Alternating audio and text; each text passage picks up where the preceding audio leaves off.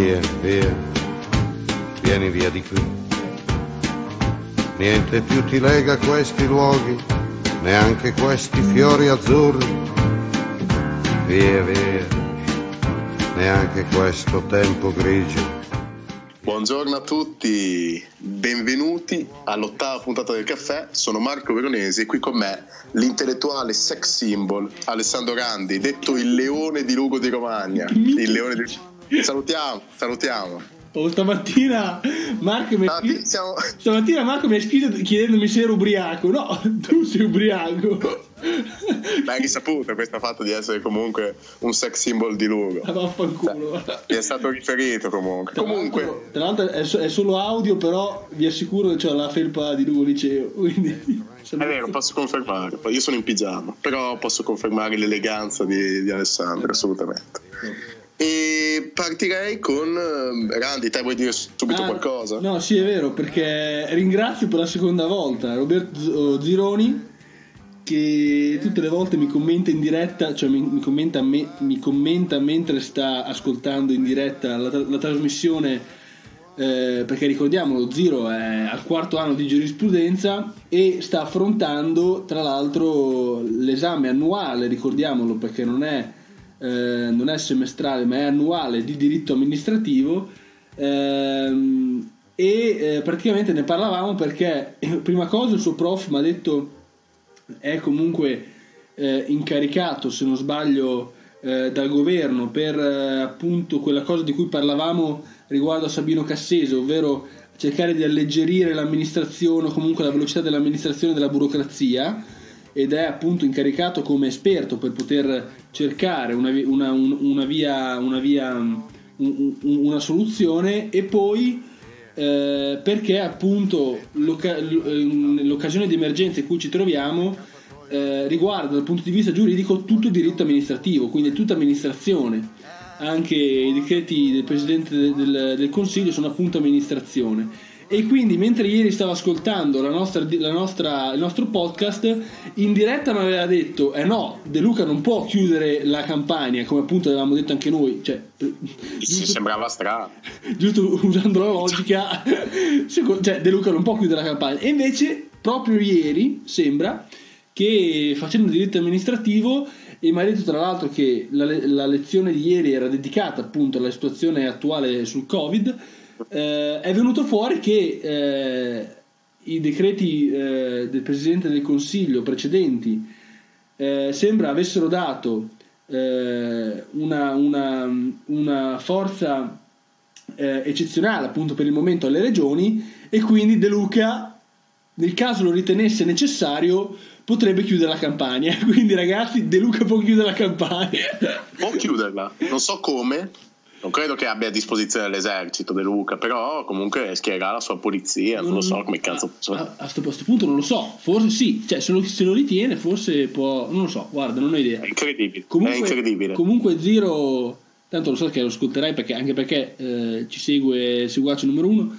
Ecco, ti ringraziamo per il suggerimento. Esatto, ecco. Ti ringraziamo, e poi soprattutto appena possiamo, secondo me la prossima settimana, perché Questa settimana qui abbiamo già un mezzo ospite, anche se non gliel'abbiamo ancora detto, abbiamo già un mezzo ospite, quindi non ci siamo, però per la prossima insomma, o comunque di recente sei invitato, ecco. Esattamente. Partiamo di botto, come si suol dire, e andiamo subito. Io partirei con il caffè, una solito di Massimo Gramellino, un articoletto corto che titola Scienza ritegno, e dice: gli scienziati dovrebbero studiare i bizzarri effetti che la pandemia ha prodotto sulla psiche di certi loro colleghi.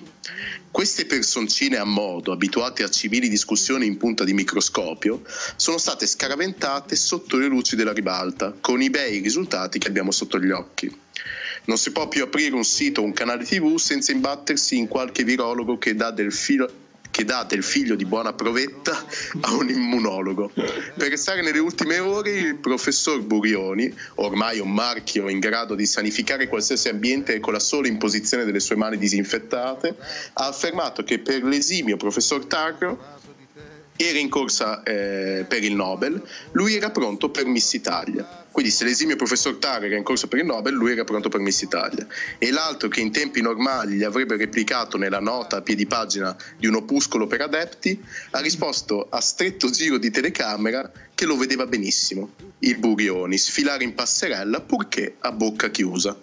La mia era ancora spalancata per lo stupore, quando si è appreso che l'austero professor Ricciardi aveva appena sbeffeggiato in un tweet il presidente degli Stati Uniti, che pur essendo la persona che resta il presidente degli Stati Uniti, costringendo l'Organizzazione Mondiale della Sanità a dissociarsi. Come per tutto, sto leggendo da cani, però capite, insomma, mettete anche indietro. Come per tutto il resto mi preoccupa il dopo. Non vorrei che in TV i virologi prendessero il posto dei cuochi o di Sgarbi. Qualcuno starà già pensando a una sfida tra Ego in provetta, moderata da Maria De Filippi, Immunis Got Talent. Ecco, mi ha fatto un po' sorridere. E, insomma, ricordiamo che adesso i virologi sono dappertutto in televisione, l'avrete visto sicuramente anche voi, e come cito Feltri 2 settimane fa, ha detto che ogni volta che vede un virologo alla televisione gli verrebbe voglia di mettere mano alla fondina, istintivamente. Poi... Allora, cito un tweet di Feltri di ieri che non c'entra un cazzo, però mi ha fatto spattaccare da ridere, perché ieri evidentemente a Bergamo Alta, dove sta lui, non aveva un cazzo da fare.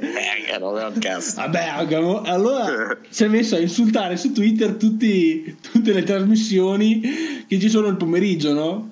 Allora avrebbe scritto, e qui proprio la chiudo: la vita in diretta è peggio di quella registrata.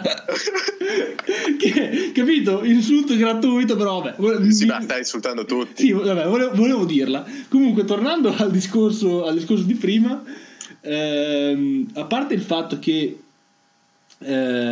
io ammiro il mitico professor Galli, che è l'unico che davvero non ne può più di tutta sta roba, perché sì, è l'unico che non ha piacere di stare in TV. Esatto. No, ma una volta a Sky TG24 l'aveva detto, secondo me una settimana fa, io ragazzi non ne posso più, mi chiamate per qualsiasi cosa, voglio tornare al mio lavoro. Quindi, che è il direttore dell'ospedale Sacco, esatto, del Sacco di Milano. E poi volevo segnalare soprattutto l'intervento di ieri di Gianrico Carofiglio a 8:30. Ricordiamolo, Gianrico Carofiglio era stato, come ieri ha detto Scanzi, recuperando un attimo il suo curriculum vitae, è stato magistrato, poi è stato per un po' di tempo politico, poi dopo ha trovato il suo cursus honorum, ha completato il suo cursus honorum come scrittore, e adesso è scrittore. Io tra l'altro ho letto il suo ultimo libro, che si chiama La misura del tempo, che mi hanno regalato i miei cugini, saluto. È uno scrittore molto molto bravo. Comunque diceva ieri, prendendo come paragone il contesto giuridico, che anche i giudici quando devono comunque istruirsi per un dibattimento, e i PM soprattutto, in alcuni casi chiamano degli esperti, come appunto sta facendo per esempio il Consiglio dei Ministri in questo momento. Chiama degli esperti, però la conclusione la trae il PM o il giudice, non la lasciano in bocca agli esperti, come invece sta facendo il governo da un mese, dicendo ci diranno. Lui davvero accusava la frase ci diranno gli esperti quando aprire, quando comunque iniziare. No, non funziona così, gli esperti ti danno dei consigli, ma la decisione finale, quindi la responsabilità in questo caso politica, nel paragone giudiziaria, rimane in mano a chi appunto ha responsabilità istituzionali, come leggevamo ieri sulla stampa. E quindi certo, secondo lui questo è un errore di sistema, che appunto non fa altro che ritardare e far temporeggiare i politici in queste occasioni, ecco. Comunque abbiamo belle notizie, belle, insomma, sì, dai, cala il numero dei positivi, non era mai successo, per la prima volta abbiamo un segno meno davanti al numero dei contagi, che scendono di 20 unità. Quindi ieri erano 108.237, 20 in meno rispetto a domenica. Bene. Insomma, Speriamo che si possa venire fuori. Comunque siamo attorno ai 433 morti, credo 454, quindi alla fine i morti continuano ed è questa la vera tragedia, ecco. 24.114 deceduti fino adesso. Esatto. Mamma mia, che bilancio, è un bilancio drammatico, veramente drammatico. Però andiamo all'app perché qui ragazzi, cioè qui si discute. È stata già bocciata la proposta del governo di un'app quasi obbligatoria. Vi ricordate, ieri dicevamo che appunto per tracciare i contatti delle persone si sarebbe, per incentivare le persone ad installare quest'app, che ricordiamo funziona solo se il 60% delle persone la scaricano, appunto si sarebbero limitate le libertà a coloro che non la scaricavano. Questa cosa naturalmente non è andata giù alla maggior parte dei politici, chi per consenso, chi per dare contro per forza, come fa Salvini. Dalla Lega Matteo Salvini parla di libertà non in vendita, ma anche dallo stesso PD Filippo Sensi: il sistema a punti, lasciamolo ai paesi autoritari. Ora, secondo me il paese autoritario in questo caso non c'entra un cazzo, cioè, quindi si parla sempre di salvaguardare la salute dei cittadini e non è una, diciamo, alla fine si tratta solo di tracciamento, o no? Non di accedere a dati sensibili della personalità, sì. Si tratta di tracciamento. Sì, sembra così, anche perché sicuramente farebbe bene anche ai cittadini una comunicazione ufficiale su questa app, secondo me, perché adesso qui sono tutte supposizioni. Cosa sono? Tutte supposizioni, cioè sembra che questa cosa non sia neanche arrivata sui tavoli del governo, ecco. Quindi... ah, l'app in sé sì, però... E quindi cioè, io sinceramente sto sperando che qualcuno mi dia qualcosa in più, perché sì, è vero, c'è il rischio che ci traccino i dati, va bene, ok, ma c'è anche il rischio che non lo facciano, non so come dire, cioè queste sono tutte supposizioni che trovano il tempo che trovano. Già, come leggevo ieri, magari quelli che si lamentano sono quelli che magari hanno la geolocalizzazione attivata su Instagram. Ragazzi, su coraggio, porca puttana, cioè alla fine la nostra privacy lo sappiamo che è fottuta, si tratta solamente di utilizzare la nostra privacy, che ormai è fottuta, ricordo, per per buone per finalità ottime, quindi nel senso, dai, secondo me, poi vabbè, lo slogan di Salvini, la libertà non è in vendita, insomma. Ma infatti... diciamo che se l'avesse fatta lui questa app sono sicuro che sarebbe obbligatoria. Ecco, sono quasi sicuro. E non per attaccare Salvini, che io ricordo ormai non mi rivedo in nessuno. Però cazzo, adesso sta facendo veramente delle uscite che si vede che sono per attaccare solo l'altra parte e non sono molto costruttive, diciamo. Comunque ha perso il 10% dall'inizio. Sì? Ah, era il 40, ieri era il 29. Ma va là. Al 29. Beh, era al 40? Beh, quant'era? Beh dai, più o meno era al 40 prima del coronavirus. Sì. Ah, ok. Ma è incredibile. Ma secondo me ne ha perso anche più. E poi non si sa dove siano andati quei voti, perché il Movimento 5 Stelle è sempre a 15. Il PD, forse il PD a 20. No, quelli là non si sono ancora espressi perché aspettano che Conte faccia un partito, secondo me. Quelli lì, ragazzi, Conte se fa un partito qua vince il botteghino. Cioè, adesso se me ne ricordo bene, i sondaggi di ieri di Mentana erano 29 la Lega, 20 il PD, 15 il Movimento 5 Stelle, 13 Fratelli d'Italia, 5 Forza Italia e dopo c'erano le altre, tipo Italia Viva 3. Italia deceduta. Italia Viva 3, esatto. Italia Viva 3? Madonna. E qualcosa del genere, sì, esatto. Il bello è che il PD muto, Italia Viva fa rumore, cioè, non so, i partiti di minoranza come Forza Italia e Italia Viva sono quelli che si muovono un po' di più, a parte vabbè i soliti slogan di Salvini e Meloni, però diciamo che appena Conte arriva con il suo bel partito vince il botteghino, vince sicuramente il botteghino, possibile il contrario. Sì, poi leggevo qua, se non vuoi dire, non aggiungere niente, andrei con una cosa che mi ha abbastanza fatto rabbrividire, che non ti avevo neanche anticipato.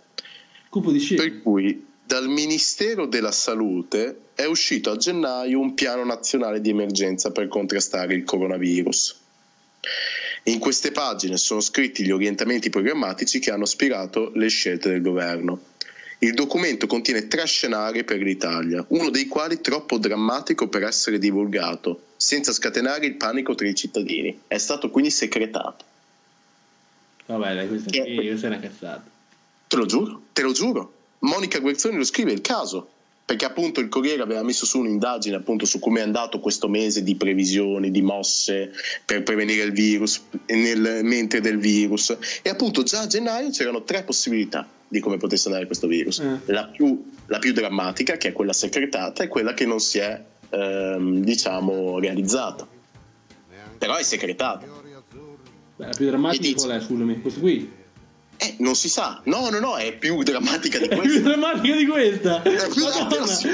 Come fare? Aspetta, fammi finire. Porca puttana. Allora, se la più fosca delle previsioni non si è realizzata, è perché il governo ha scelto, anche se gradualmente, di chiudere i battenti del paese e imporre il distanziamento sociale. È questa la spiegazione che arriva dai tecnici del Ministero della Salute dopo l'inchiesta del Corriere, che citavo prima, che ha ricostruito un mese di ritardi nella gestione dell'emergenza.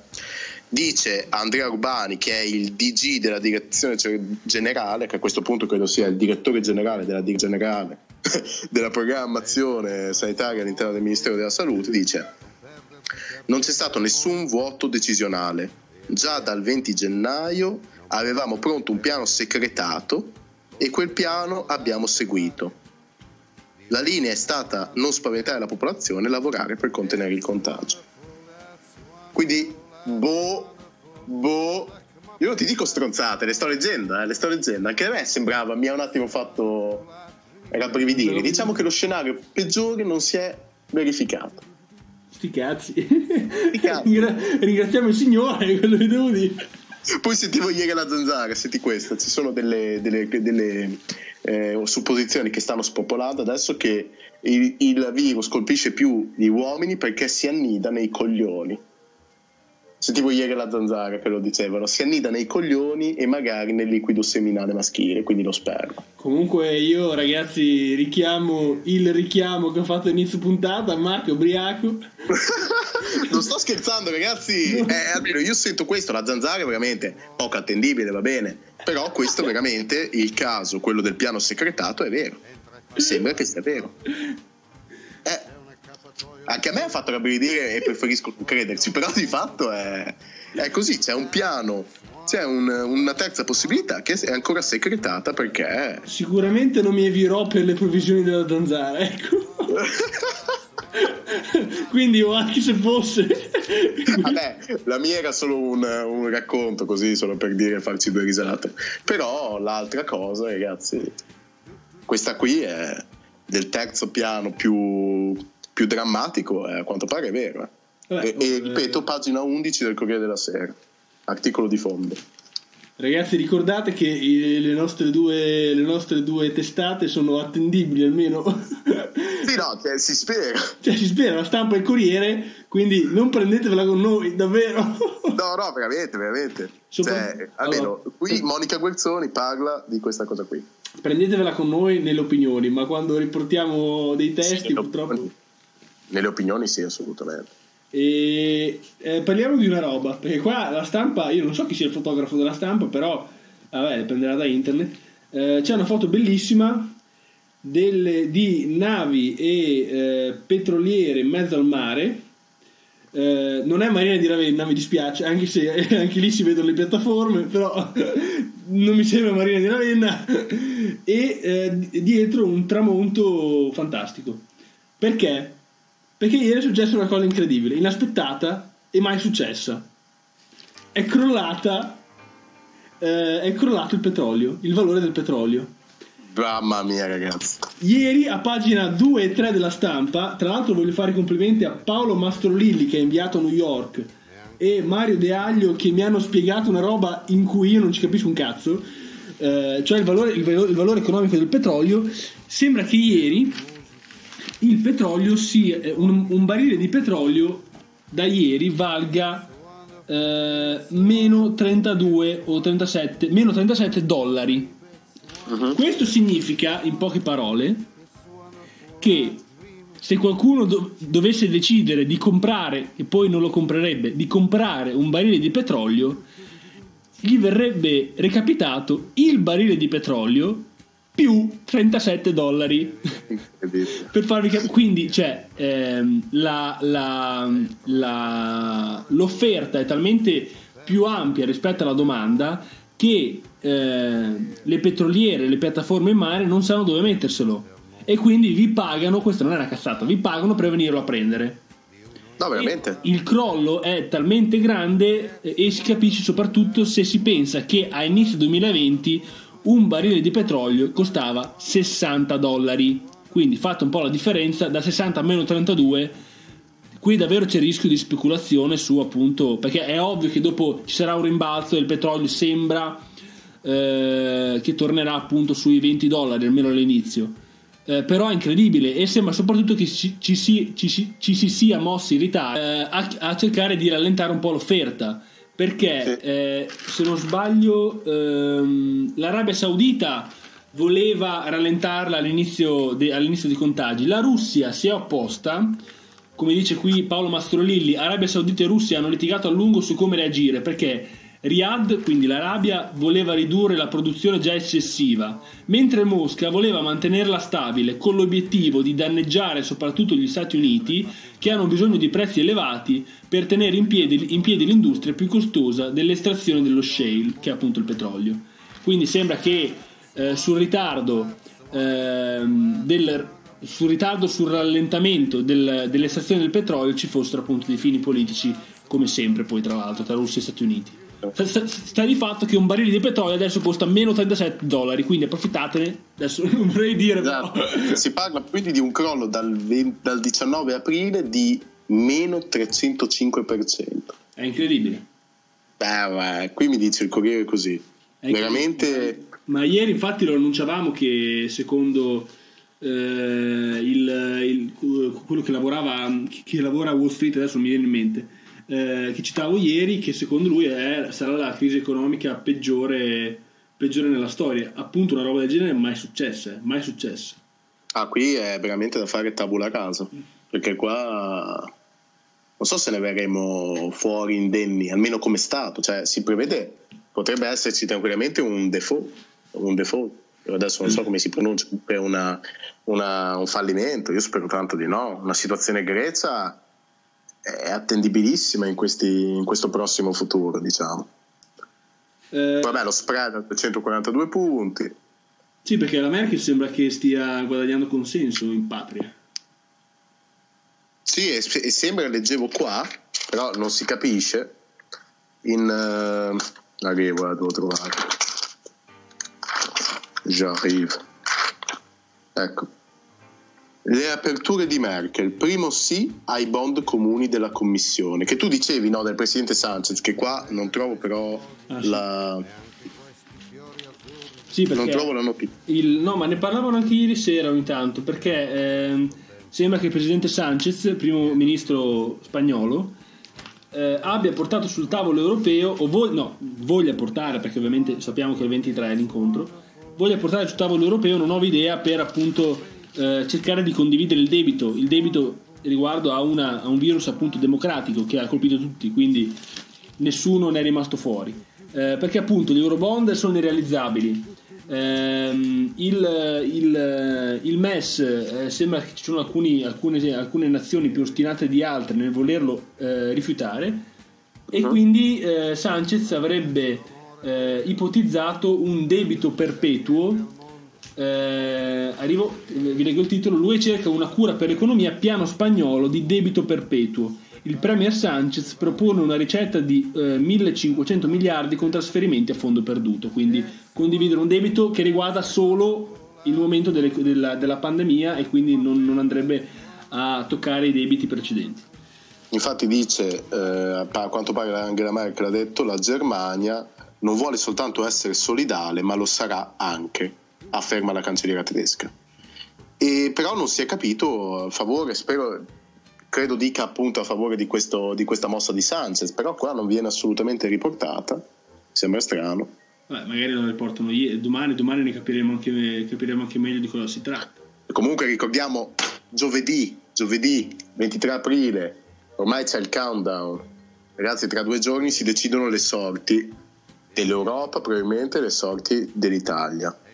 Appunto si discuterà, sembra che ormai Conte abbia... qui dice Conte prende tempo sul MES e non esclude il veto al Consiglio UE. Il veto, secondo te, di cosa sta parlando con il veto? Non esclude... Boh, siamo un po' ignoranti adesso su questa situazione, perché ormai non si sa più che cazzo dire, dato che Conte si presenta in conferenza dicendo siamo fermi sull'Eurobond, poi dice l'Eurobond forse non ce la facciamo, diciamo sì al MES senza condizionalità, e adesso sembra continua a prendere tempo sul MES, ma di fatto sarà quello che, su cui andare a discutere. Sì, diciamo che l'Eurobond ormai è un po' tramontata come idea, esatto, no? Esatto. No, alla fine non ci sono dubbi che si andrà da quel punto, si andrà in quella direzione, perché anche quella parte di Movimento 5 Stelle che era contrario, alla fine si è visto che magari in maniera più silente, però anche i 5 Stelle sono per quella parte, erano punti più estremisti che capitanati da Alessandro Di Battista, che come diceva ieri Scanzi deve decidere cosa vuole fare da grande, perché si sveglia sempre, non mette mai il naso in niente. Uh-huh. Poi dopo si sveglia, appunto come i vulcani, si sveglia e spara quella bomba. Quindi sembrano appunto i più estremisti dei 5 Stelle a voler rifiutarla a tutti i costi, ma in realtà alla fine si andrà a discutere per quello, immagino. Comunque ieri dicevamo che oggi ci sarebbe stato appunto il voto al Parlamento per quello che doveva dire Conte, non è successo assolutamente nulla, quindi non so, sono andato a cercare, sono andato a informarmi, non è successo nulla, almeno il Corriere titolava lunedì si presenterà o per l'informativa al Parlamento aggirando la legge europea, oppure per il voto del pacchetto che presenterà appunto al Consiglio europeo. Non è successo niente, quindi non lo so, ordini disattesi. Feltri twitta, ve lo dico subito, Corriere della Sera 2 punti, il vaccino arriverà nel 2021 punto, quando saremo tutti morti. Ecco, il nostro Feltri è sempre allegro, diciamo, io tengo sempre con me il suo profilo Twitter, perché insomma regala perle, bellissimo. Siamo arrivati a 26 minuti di registrazione. Adesso vi leggo i dati del sindaco di Lugo per i lughesi, anche perché sul Corriere di Romagna non c'è scritto un cazzo, quindi non è successo niente a Lugo. Uh-huh. Ma secondo i dati di ieri di Lugo dicono che, ringrazio il sindaco, di nuovi contagi ce ne sono stati 0, di contagi totali 65, guarigioni 35, persone in isolamento fiduciario 58, pazienti reparto Covid 54, pazienti in semi-intensiva 5 e pazienti in terapia intensiva 5. Quindi rispetto al giorno prima, che se non sbaglio i pazienti reparto Covid erano 60, c'è stato un miglioramento, direi. E quindi così.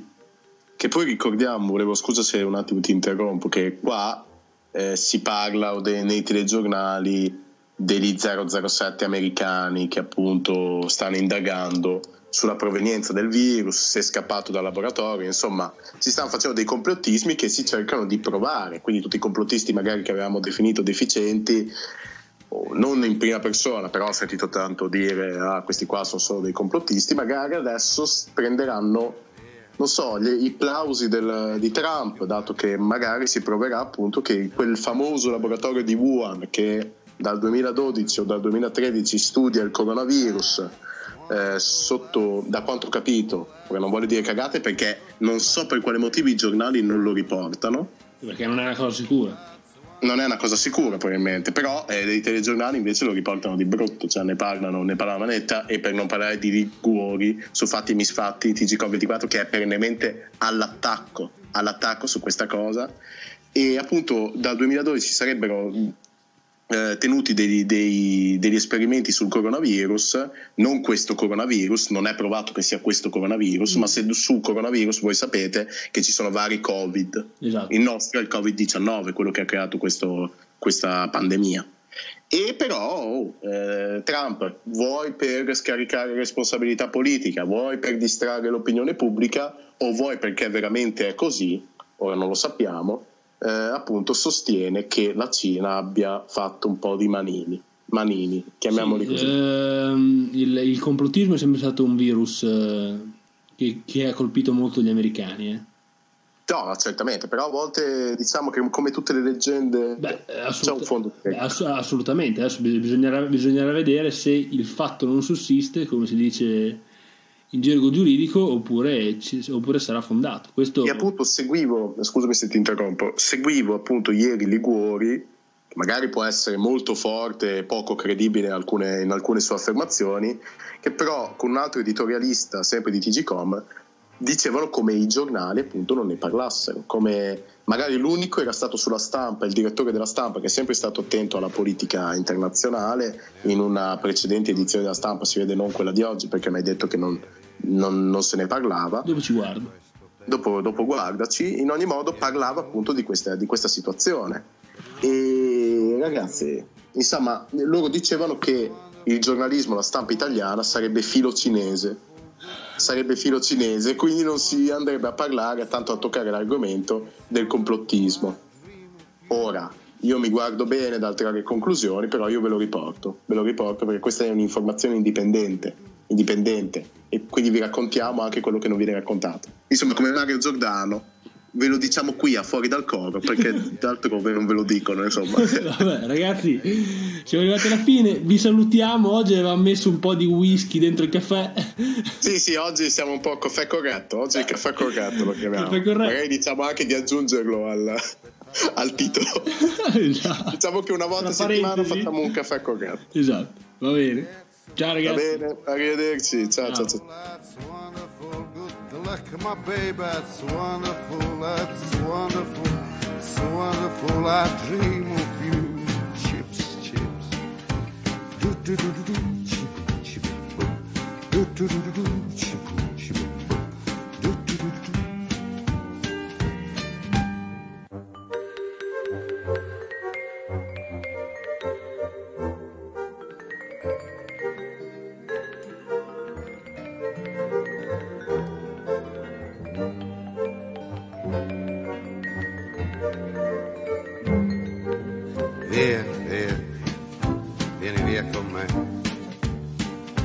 Entra in questo amore buio, pieno di uomini. Entra e fatti un bagno caldo, c'è un accappatoio azzurro.